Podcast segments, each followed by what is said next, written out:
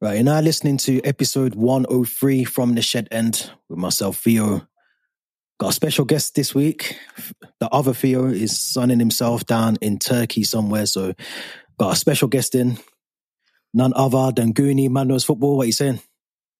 I'm all good, man. I'm all good. Thank you very much for enjoying me back. I heard your co-host is uh, he's over in Turkey. That's a place mm. that myself and yourself should be going, considering that we've got like two hair follicles between us.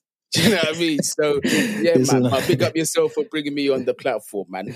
Um, um, I've always contemplated. I've always contemplated. I see, I see a couple of people going there. I see Stormzy say today actually that he's going over there to get his done. He said he's got too much money to be suffering in life, so no might way. have to might have to follow him over there, sort sort the line, get get a, get a nice line up, fade up, all of that stuff. Um, but yeah, before we get into the episode, make sure you go to the YouTube channel as well. Obviously, the audio version of this podcast is what you're probably listening to, but make sure you head over to YouTube and like, subscribe the video. The video video version, visual version will be over there as well. And also the link tree link in the description as well. Make sure you head over there to the social accounts, follow all of them, and, and give us some feedback, man. Give us your thoughts, give us your comments. But we're gonna go straight into it. And there's only one place I need to start this week, and that is around Robert Sanchez the goalkeeper that I see a lot of people saying about Robert Sanchez, who we have to, let me just say this bit first, actually. The goalkeeper that was not first choice at Brighton is now first choice at Chelsea. It's a, it's a bit of a problem, Guni. I think it's a bit of a problem in terms of he, he, he puts in some really good performances, but then it's the mistakes. The mistakes are what is going to kill him. And I think eventually him out of the team what's your thoughts on Sanchez? And then also, what's your thoughts on the, the news that we're hearing that we're we're looking at trying to get Aaron Ramsdale from Arsenal? Do you think there's any truth to that to that story? I got to ask the um, question. All right. I know. Well, in terms of in terms of, um, I'll start with Robert Sanchez first. I wasn't. I was never a fan of his signing. I just saw it as more well two things. One, a bit of an opportunist signing because it was available for 25 million let's have it right 25 million in in today's game is basically like you know 250k way way back then do you know what i'm saying mm. so to them it looked like a bit of a bargain basement buy and and then you know i think one of the goalkeeping coaches that we have uh, that we took from Brighton that came over with Graham Potter uh, is is firmly standing behind him. See, the goalkeeping coach one of the recruitment guys is firmly standing behind him and saying, you know, trust the process. He will become a world class keeper. Yes, people, I have seen such quotes about Robert Sanchez. Me personally, I do not trust it. If there's one position on the pitch that you should never ever compromise is the goalkeeper. That position, if the best is available, you go and get the best. Chelsea have done themselves a disservice by allowing this man to be a number one goalkeeper when there are other goalkeepers out there. Now, this is the thing some people will say, "Oh, look, the price tag of some of the goalkeepers that you want are a little bit expensive." It's exactly like I said. You do not compromise. If they want hmm. 80 million for for Maignan, you pay 80 million for Maignan. If they want 60 million, 70 million for Alisson, you pay 60, 70 million for Alisson and you deal with the problems afterwards. That is a non-negotiable position. This guy for me, I don't think he's ready for the highest level. And we've seen players that have stepped up, you know, have done pretty well in the Premier League and other teams. Do you know what I mean? So teams that are not really challenging for European positions, that are challenging for major honours or have the ambition to be challenging for such honours. It's a different kettle of fish when you step into Chelsea. And I think some of the mistakes that Robert Sanchez has made throughout his, you know, short Chelsea career so far I believe has come down to pressure and him not being able to handle it as well. Because some of these saves are just basic saves that he should mm. be making. For example, the second goal that went in against Arsenal, he got his hand to that near post. If you get your hand to that, you've got to save that. At the top level, that is not acceptable. So obviously, that's one example of, of, of quite a few that I've seen. And the fact that it's quite alarming to me that you know, at Brighton, he was dropped down the pecking order to third, not second, but third choice goalkeeper. Third choice goalkeeper. And now he stepped into Chelsea and is now number one. Mm. You asked about Ramsdale. Aaron Ramsdale, let's have an honest conversation here. When we look at the goalkeepers that we've got at Chelsea and we look at Aaron Ramsdale, is he an upgrade to what we've got? I hate to say it, but yes, he is. Mm. But is he the goalkeeper that I want in between the sticks at Chelsea Football Club. No, he is not. Why? Because I can name several goalkeepers that are better than this guy. And when we're talking about Chelsea Football Club, Okay. Although we haven't really been acting like this since the Boehlys have come in, um, we want to get the best of the best. And I think I still maintain to this day, when it comes to the goalkeeper, forget about this age structure thing. Forget mm. about trying to penny pinch on the wages. This is one of the most important positions in football. I've already said this. And on top of that, a solid goalkeeper makes your defense better. Because if you've got a solid goalkeeper behind you and you've got the trust and you've got the assurance of, of Mr. Golden Gloves over here, you've also got assurance in your defense. Your defense is looking at the situation. Well, I've got this back four. You know, we're all, we're all together in this back four. We're pretty solid. Defense is one of our stronger positions, and we've got our goalkeeper behind us. When you don't trust your goalkeeper and you've got that in the back of your mind as a mm. defender, it's extra pressure on you. Do you know what I mean? And the mm. reason why I mention that is because these players that we have are young. They don't need that extra pressure. Thiago Silva knows what to do if he's got a dodgy goalkeeper behind him. So if him, it's a situation where it's like, okay, cool, we just got to make sure that these guys do not break the lines under any circumstances. Young players don't know necessarily, they understand that's the principle, but they, they mentally they're not ready to handle it. Cases in point, you know, Disasi's just coming to the Premier League. Uh, Colwill is, is is coming into Chelsea first season and so on and so forth. So I just don't think it's a healthy recipe right now to have this man as a goalkeeper. No, neither of them. We need mm. somebody with that leadership and assurance. And for me, you've got to be looking at the likes of Maignan and those kind of goalkeepers there, 100%. Mm, it's, it's, it's a tricky one because I feel I agree with you 100%. I think, you know, Sanchez coming in hasn't improved the squad. I said at the start of this season, this is a this is a season for us. We haven't got excuses.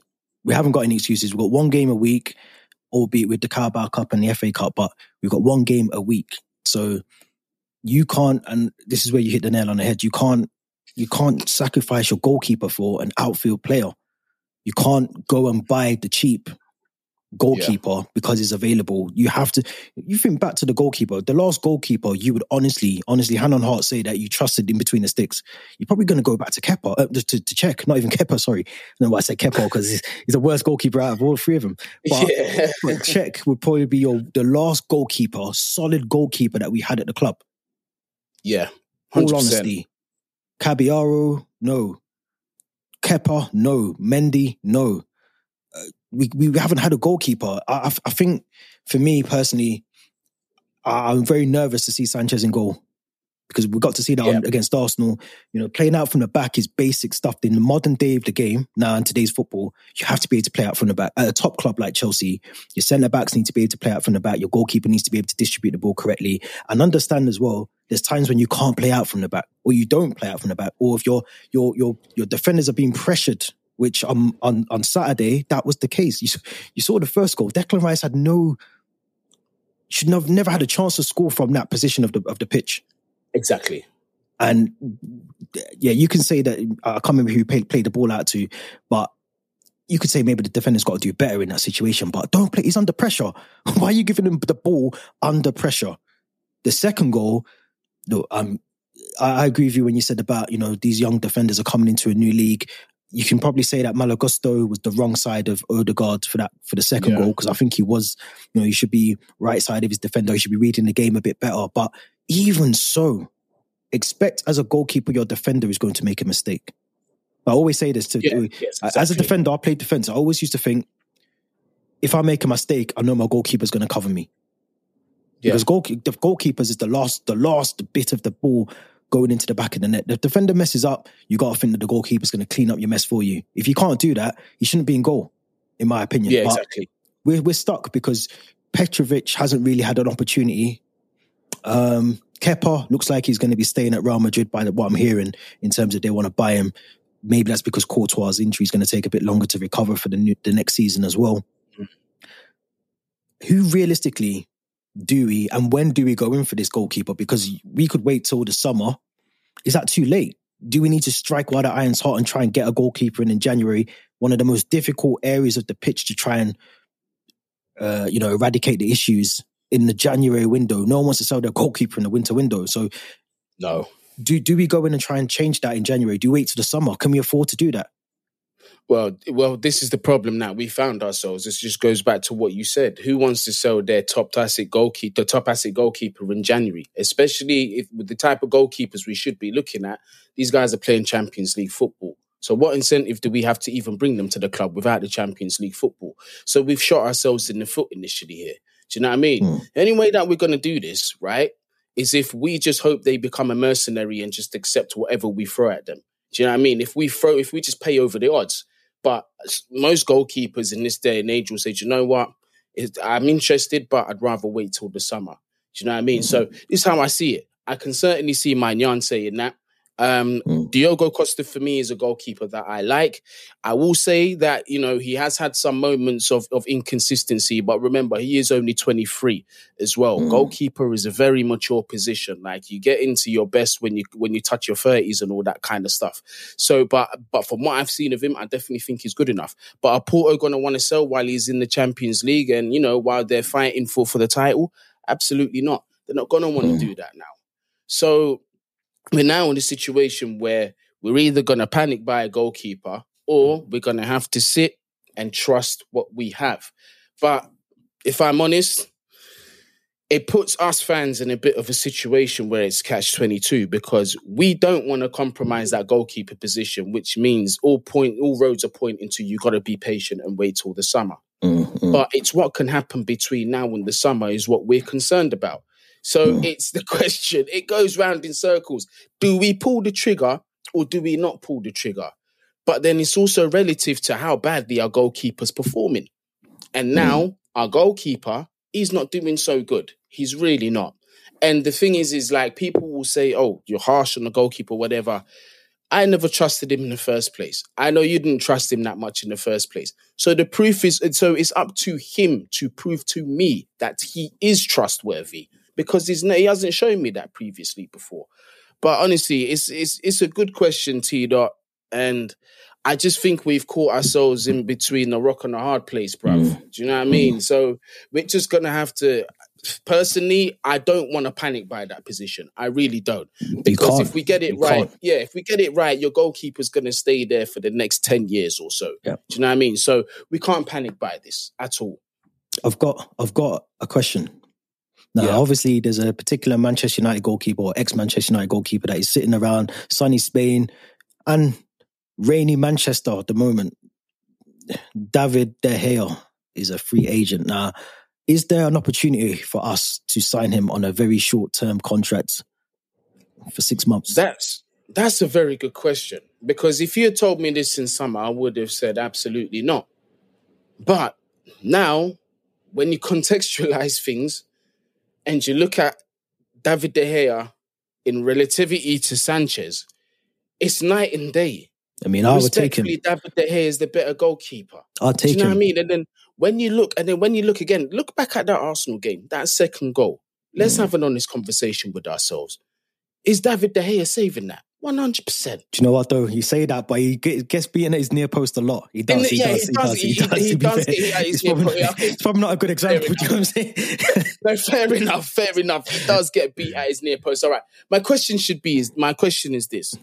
He wouldn't. He wouldn't have got to that this. stage. Yeah, yeah, yeah. No. Yeah. My question should have been this: Is he a more trustworthy shot stopper than Robert Sanchez? Hundred percent. One thousand percent. Hmm. I don't really necessarily at this point, right? And I know it is. I'm not going to negate the fact playing out from the back is very important, mm. but I just again I have to look at it relatively. I'm willing to sacrifice a bit of that to have assurances that my goalkeeper can stop shots.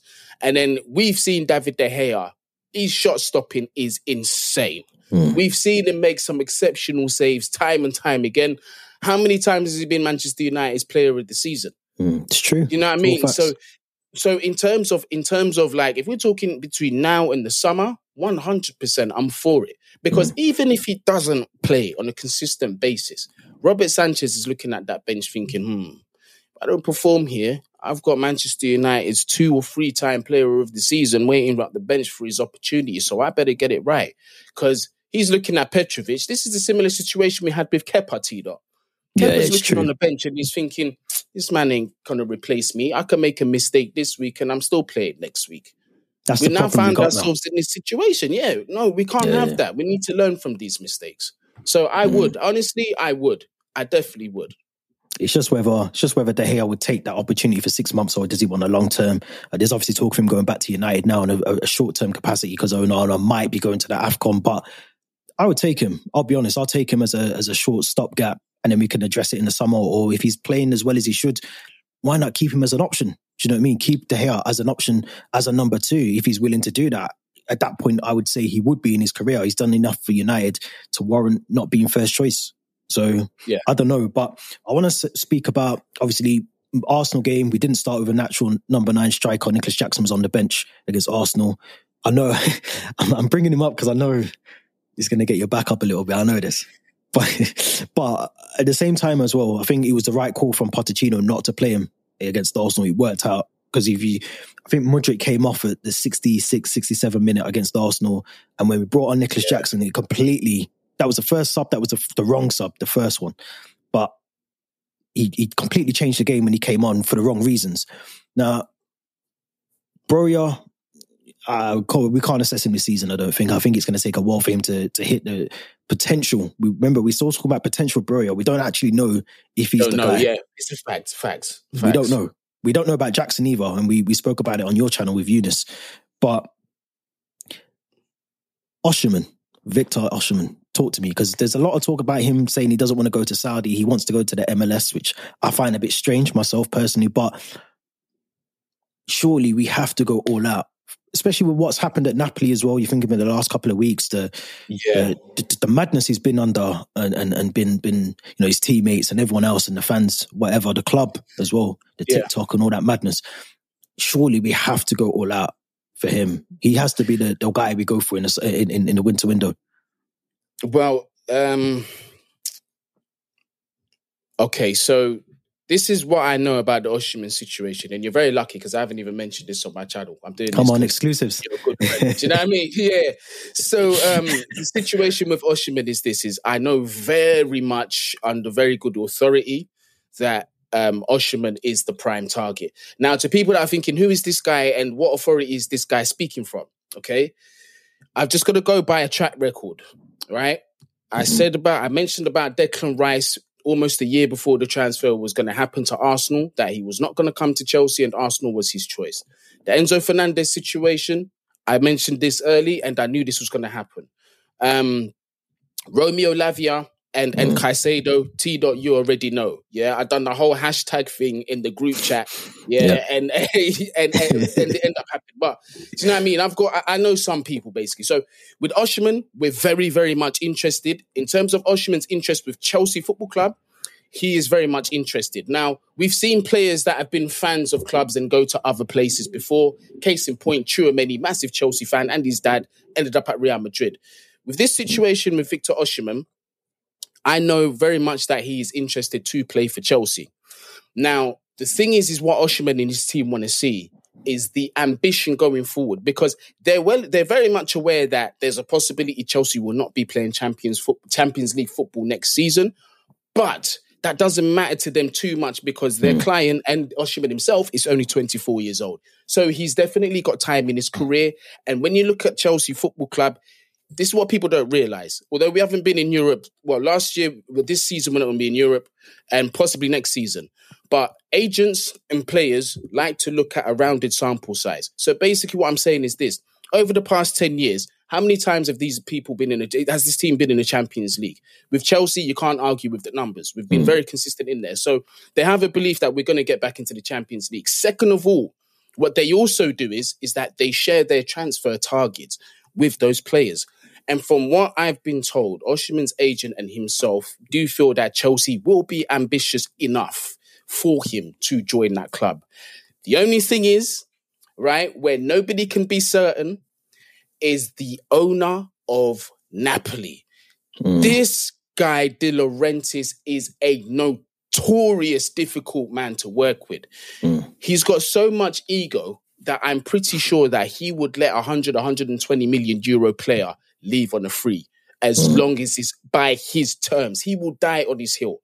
So it's up to Chelsea how they deal with De Laurentiis. Because remember, De Laurentiis wasn't happy about Koulibaly leaving Napoli the way he did and going to Chelsea.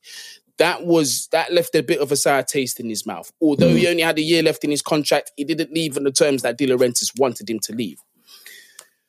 I think what we might see is we're going to make an offer this January with the aim of the player joining in the summer. And that would be to appease De Laurentiis, to make him mm. feel like he's won. Because sometimes you have to do this. And this is not just in football, this is also in business as well. Sometimes when you need something and you're dealing with a very difficult negotiator, the key thing is not always money. It's just mm. make them feel like they've won. Mm. Swallow your pride. Let him feel like he's won. Now, what is this ambition that Guni is talking of that Osimhen and the agent are happy with? This is a player that I've mentioned very early and I was laughed at mm. by many people in my fan base and other fan bases on the socials. And that player is Jamal Musiala. Yeah, you've been saying it. For, now you've been saying it for a while. You've been saying it for a while. And, and what are we seeing in the reports now? He's No, not been- looking to sign a contract at Bayern Munich. Yeah, but that's because Tuchel's there as well. Right. This is an uncomfortable conversation, T Dot. Yeah, it's true. I'm it's telling true. you, this is the thing, T Dot. You see, when you call things early, especially when you when you say something about the golden goose, you risk a lot of scrutiny, bro.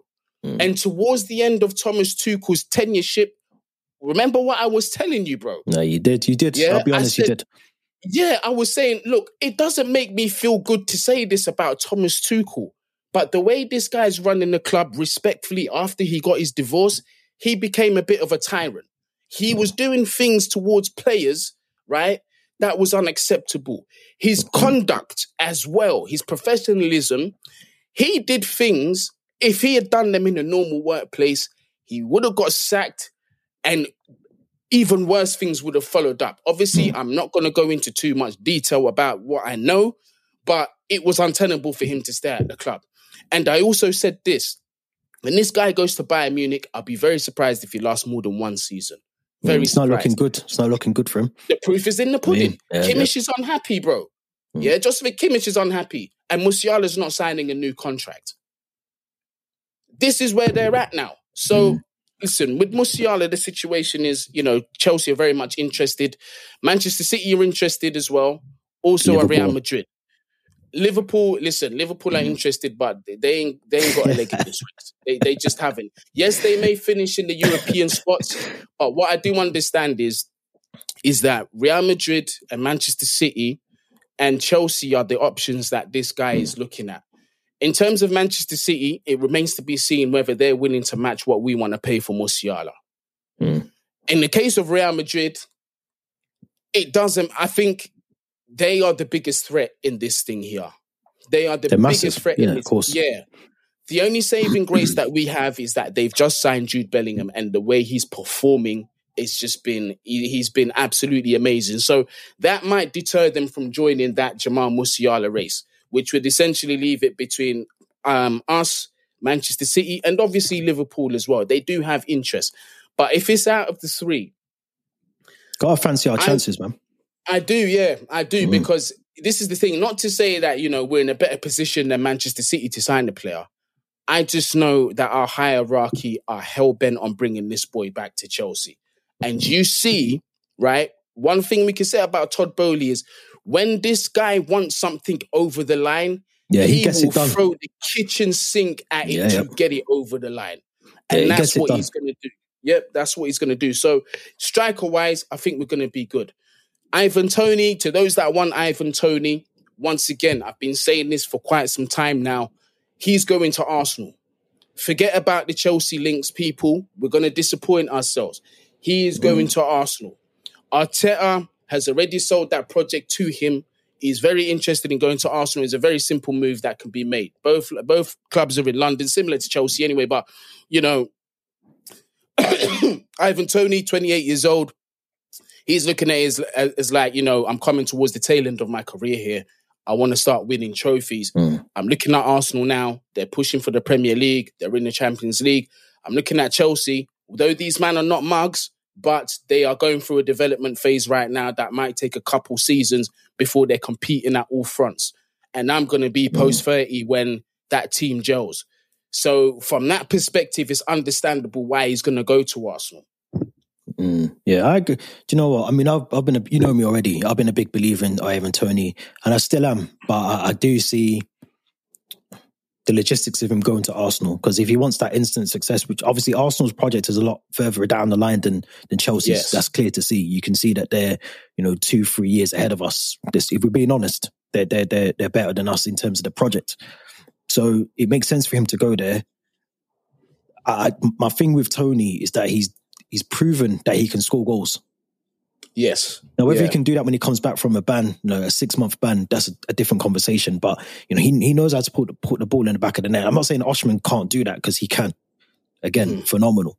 But I just think you've got someone who's played in the league, understands just how the league works a bit more then that would sway me and, towards Toney. Toney. And, and, Tony, Toney doesn't rely on service as much as Osimhen does. He's able to mm. make a lot of opportunities Himself. on his own. We see how Ivan Toney.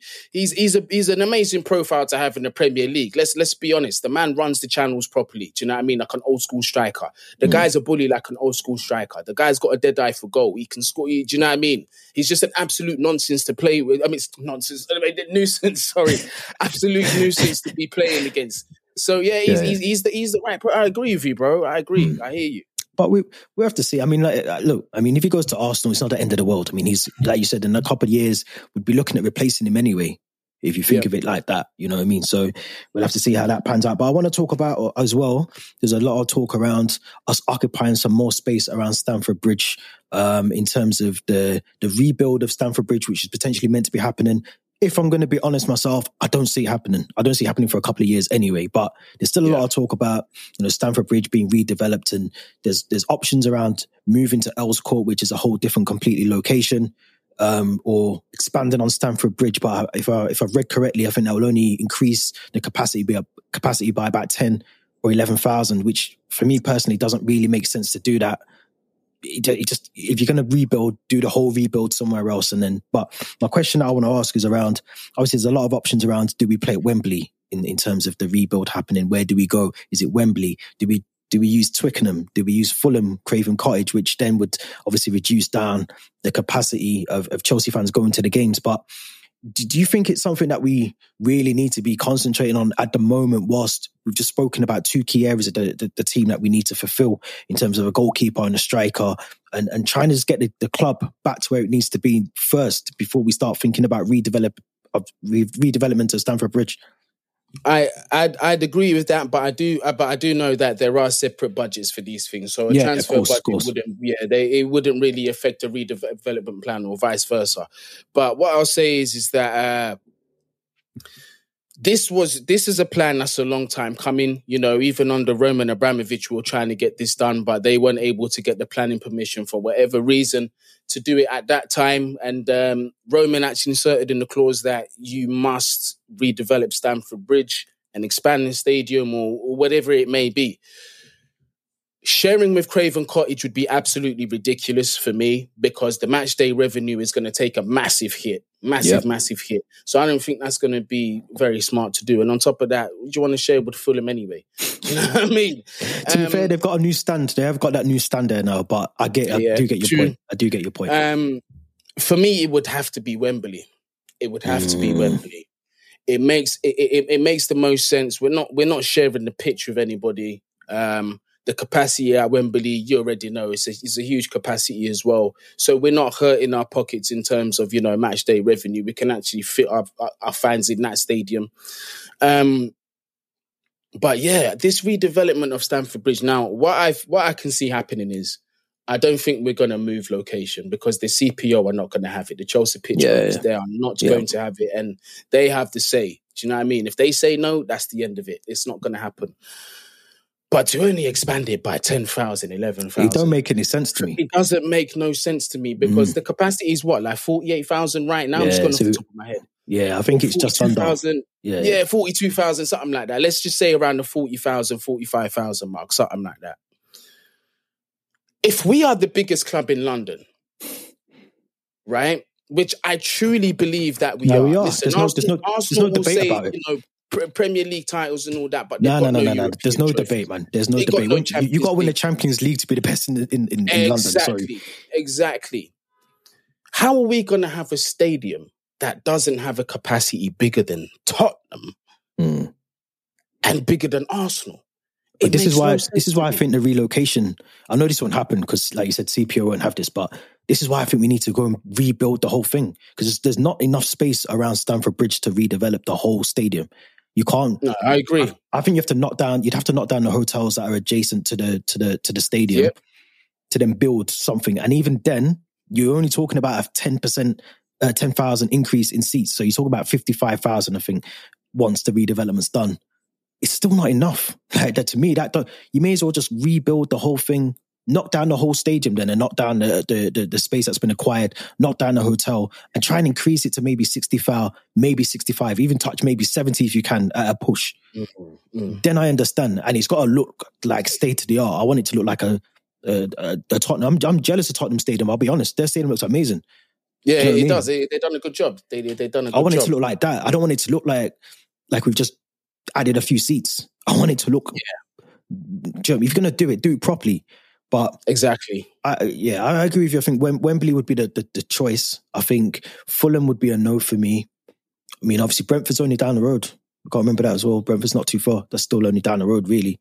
But yeah. uh, I, I, think it's one of those things for me that it's not priority. I know there's separate budgets and everything and that, but it's not a priority for me. I'll be honest. I, I think you know, let's let's just, I know there's this, I know there's a whole team of people that are just employed to look at expanding the stadium. I'm not, I'm not stupid, but let's just to me, it shouldn't even be the, the front of the Chelsea news right now. I yeah, wanna... I, I, don't disagree, bruv. I think it's a case of too much too soon as well, man, because, you know, we've already suffered with the whole shake up off the pitch mm. in terms of, you know, all the staff being gutted out and this, that, and the other.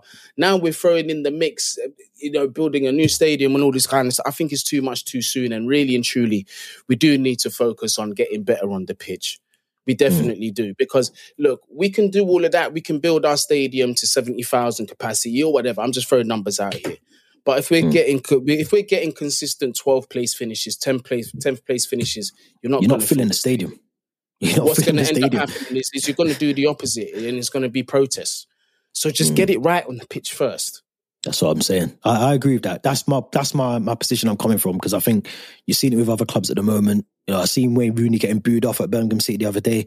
Like that, fans don't want to see seats; they want to see results. In my opinion, exactly.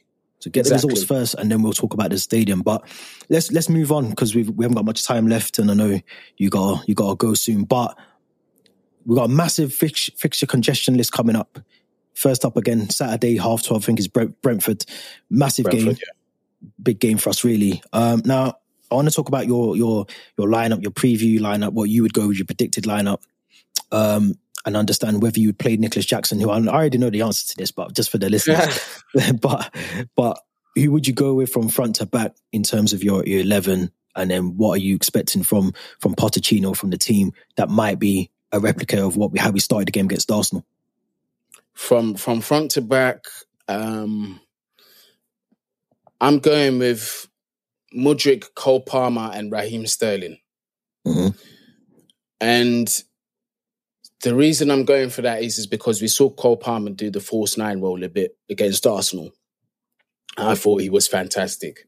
I thought in that one performance, he's done better than the entire time Kai Havertz tried that number, that false nine. Position. Oh yeah, 100 mm-hmm. Why is that? This guy, it, I'm sorry, but for 40 million pound, Manchester City have been absolutely robbed. This guy, in terms of chance creation, just in terms of all round ball IQ, is just on another level. Okay. Mm. And you can see how Mudryk, well, sorry, more so Raheem Sterling so far, but Mudryk is starting to get involved in the action now as well. You can see how these guys are starting to benefit from it as well. So that would be my front three. My midfield, I don't think I'd change it if I'm honest with you. Um, Caicedo and Enzo definitely as the pivot. Conor Gallagher in this in this role that he's been given. I I, I didn't mm. I didn't even know what to call it anymore because it, it, doesn't look like a traditional ten. It just looks like I'm gonna get killed for saying this. It just looks like Kante just running around in an advanced position and just winning the ball all the time. Do you know what I mean? At times, he's Mm. he's but he's but listen, that's not knocking Con- Conor Gallagher. He has been actually doing a decent job, and considering our injury issues as well, that's who we do have to play. Do you know what I mean? So I'm going Yep. with that midfield three. Um, the back line, Tricky because obviously Reece James is now available. Yeah, came it's on, just but- I, I don't know his level of fitness right now. And although Malo Gusto did switch off for that last goal, that was his best performance in a Chelsea shirt for me. Mm. And I do very much believe in meritocracy and that you should be played, you should be rewarded for your form. So I would actually start Malo Gusto again. To many, that would be controversial, but to me, I just think it's the fair thing to do because he had a blinder. Considering who he played against, Martinelli and Saka, they were shut up for most of the Yeah, game. It's know what true. I mean? So my fullbacks are not going to change. Similar with Cucurella, he stepped up. He presented the aggression that I wanted to see from him in terms of his defensive aspect of things. And he basically pocketed Saka. Some will say, well, Saka got the assist. But this is the thing, is that these numbers don't tell the full story. Before that, he was in Cucurella's back pocket. And honest Arsenal fans will tell you that. Mm. My centre back pairing for this game, again, I don't I don't think it changes. Because no, actually it does. It You're does. taking Silva out now. I know you're going to take Thiago Silva out. No, no, no. I'm not taking Okay. him out. I'm Okay. not gonna take him out. I'm gonna keep him in actually because Mm. I thought he done pretty well against Arsenal. And based on what I said about meritocracy, Yeah, I think yeah, he yeah. should stay. Yep. It's the other one. Levi Colwill for me in the Arsenal game. He showed his age and lack of experience. And Mhm. dare I say a bit of lack of composure. How many times did he did, did he slice the ball in clearances and things like that? We could have been punished several times for, for Mm. the lack of composure from him. I'm gonna bring in a guy that I'll admit I never had the most faith in him when we signed him, but I can't really say he's put a foot in wrong since he's come in. And that is Disasi. I'd actually start him because I don't think Mm. he's done terribly. Has he lit up the world? No, he hasn't. But has he been reliable? Yep. I believe so. So I think he starts. Now, this is where the real question comes into it is the goalkeeper position. Do I trust Sanchez to play this game? Or do I go with a goalkeeper that I know absolutely nothing about and I'm not going to sit here and lie to you and pretend that I've watched him play 100 games or even five games? Mm. Unfortunately, because I don't know what to expect from, uh, I forget his name, Petrovic or Pector, uh, something like that. Petrovic. Petrovic, that's the one. I'm gonna have to go with uh I'm gonna have to go with Sanchez. But I would like to see um Petrovic in the cup games, perhaps against, you know, if we're drawn against We got one of the Blackburn on Wednesday. We got or- we got Oh yeah, Blackburn exactly, on Wednesday. exactly. Oh, So, perfect opportunity right there Yep. to show us. so for this one, I'm definitely saying Sanchez, but I don't say it with much confidence. With It's your chest, you can't say with your chest. I can't. I can't because I, I just have to say that because he's the only element that I know, and he actually does have some Premier League experience. So that's who it's going to have to be. Mm. I can't even I can't even argue with that. I really can't. I think um I've just been reading there that Reece James is definitely on the bench for, for Brentford. He's not he's not fully fit, so that eliminates who's playing at right back. It's going to be Malo Gusto, which I am not against. I think even against Arsenal, like you said, he had a really good performance and he hasn't put a foot wrong for me. Apart from the red card that possibly wasn't even a red card. Apart from that, he hasn't really put a foot wrong. You know, since he started his his time at Chelsea. Uh, I, I, do you know what? I would keep Conor Gallagher in there. I, I think he's improved over the summer. I still don't think he's the answer. I No, he's really don't. And I think when. Lavia is fit, because you, I mean, you was in one of the, I mean, we had a kind of conversation, I think offline, or maybe I put a tweet, I can't remember, but there was a lot of people saying that Enzo Fernandez isn't that Enzo Fernandez that we thought he was going to be. There's a massive reason for that. He's playing in a, for me personally, he's playing in a double pivot. I think personally, Enzo Fernandez should be playing the role that Conor Gallagher's currently playing. I think that's Enzo. Okay. For me, Enzo Fernandez should be doing that job. But Okay. that's all I'm. I, that's my opinion. Hmm I think it would be Lavia, Caicedo for me in that midfield. If we had that option, we don't. But if it was, I would have them there. I would have Enzo further up the field. I think it's more. It'll be more effective going forward for me personally. And I think this is where this conversation that took place on on I think it's on Twitter Spaces this week was around: is he is he doing a job that we need him to do for 100 million? Possibly not, because obviously at the, at, at the moment he's playing in a role that's probably less suited, in my opinion. But that's just me. And this is this this is what I say about you know because I know exactly which space you're talking about. I was actually listening. These guys never apply context to anything. They don't. Mm. They just they they just say things like, "Look at Jude Bellingham at Real Madrid. Look at this guy at um, yeah, but look it? where he's playing." but look exactly, they don't they don't contextualize the fact that they, they these players are walking into a, a completely stable team, right? Mm. That have that are either challenging for things or have won things and have been doing it for years. Do you know what I mean? So this is what I'm saying. They they they completely lack context. So I don't really listen to a lot of these. I take these opinions seriously. But mm. in terms of Enzo Fernandez, I do believe I personally would still keep him in the central midfield. I believe that his skills are very much of a of a playmaker. Um, mm. and he can contribute in terms of, you know, defensive work as well. I've seen it. I've seen it done. I prefer him in the center of the pitch. Now, what I would do is, is when Lavia comes back, I would still have Caicedo and Enzo in that pivot, but I would sit Lavia in behind them. Makes because, sense as well. It's an option. Yeah, because now Enzo does have the option to advance forward and occupy that number 10 position. And Lavia can step up and form that pivot again. Mm. And then when he comes back down into that midfield, Lavia back. can go into his natural position. Do you know what mm. I mean? Because a lot of people forget as well that one of Lavia's strengths is actually creation from the yeah, deep position. True.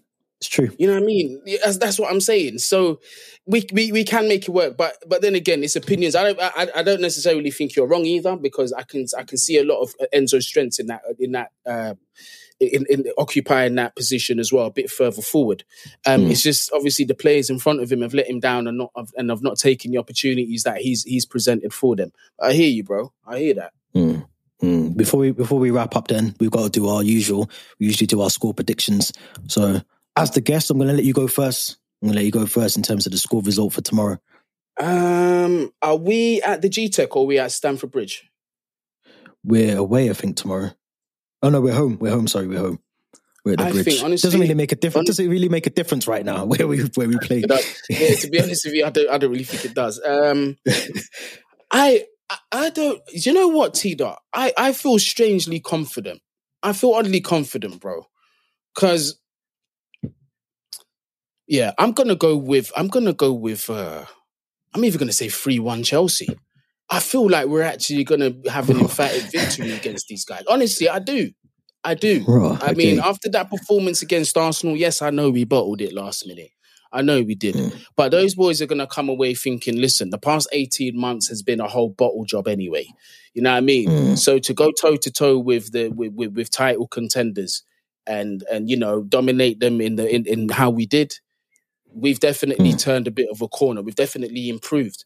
So I think with context, they're still going to be taking that and riding on a little bit on that high going into this Brentford game, and I think we're going to get the result. I really do. Mm. I'm I'm going to go to two one Chelsea. I think it'll be. I think it'll be a difficult game for us. I think Brentford are a team. I, I like Thomas Frank as a manager. I think he sets his team up very well, and they've got some really good players in that team. And Mbeumo, Wissa, um, going forward, I think are good for them. Mm-hmm. And I think defensively, we we we got exposed a lot in that second half against Arsenal. And my worry with Pochettino is he's going to tinker with this squad slightly on Saturday. He's going to he's going to. I wouldn't be surprised to see Jackson come back in. I don't want to see this, but I think he'll bring Jackson back into the fold. I really do. I think he'll feel like we need goals, and if we see this, this Jackson playing in this role that clearly you you said it early on in the season that doesn't really necessarily suit him. He's more of a winger.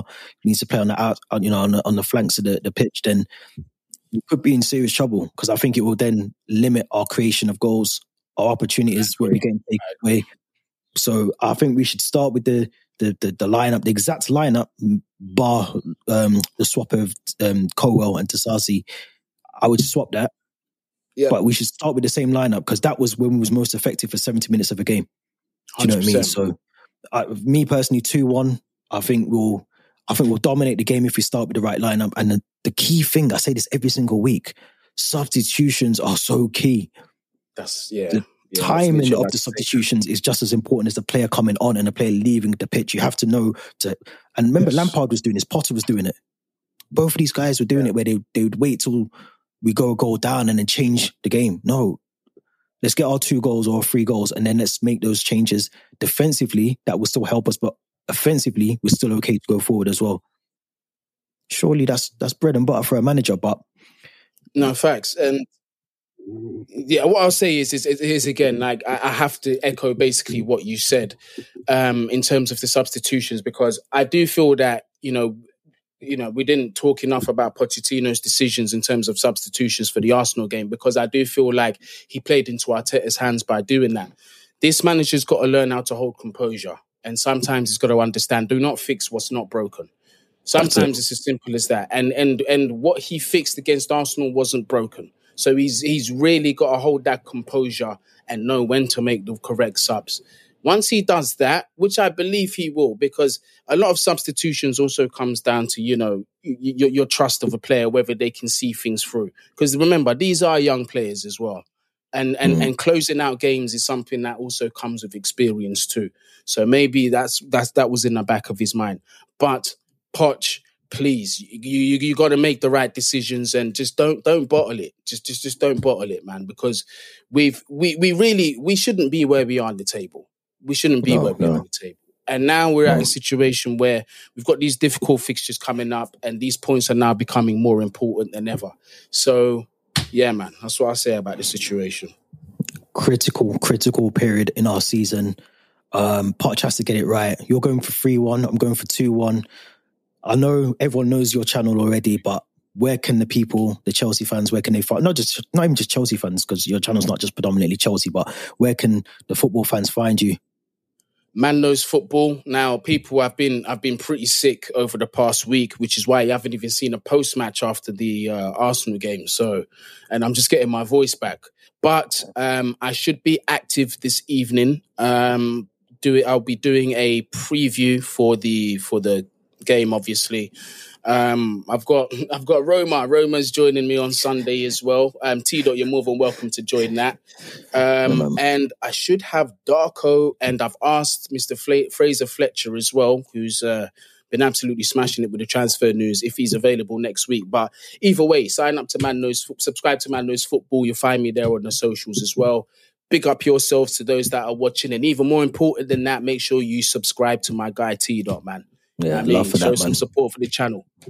Love for that, man, and appreciate you coming on as always. Um, don't don't forget, make sure you, as Guni just said, subscribe to the channel. Make sure you hit the link tree link in the description. Takes you to all our social accounts, our previous episodes of the podcast as well. And everyone who entered the competition, if you've won, then congratulations. And if you haven't received your your your prizes, they should be on the way to you very soon. Um, but yeah, until next time, episode 103. Thank you very much for listening. We'll be back next week.